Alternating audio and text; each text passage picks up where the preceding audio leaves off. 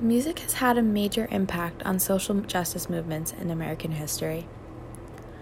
From the civil rights movement to the Me Too movement, music has been used to funnel information and messages for decades. During the 1960s, civil rights protesters sang freedom and equality songs to keep their spirits up during this difficult time. We Shall Overcome was a popular gospel song that was made into a folk song by a man named Pete Seeger. Crowds of activists used it as an anthem, swaying arm in arm singing it. Joan Baez performed it at the 1963 March on Washington, and President Lyndon B. Johnson quoted it in his speech to Congress proposing the Voting Rights Act of 1965.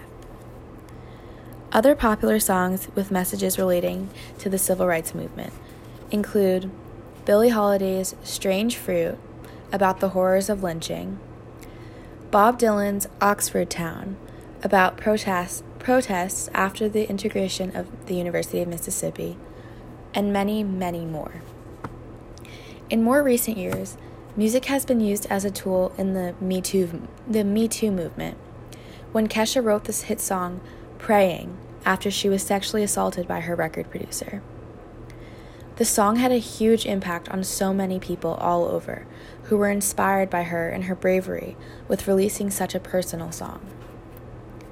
Lady Gaga also released a powerful song in 2015 titled Till It Happens to You.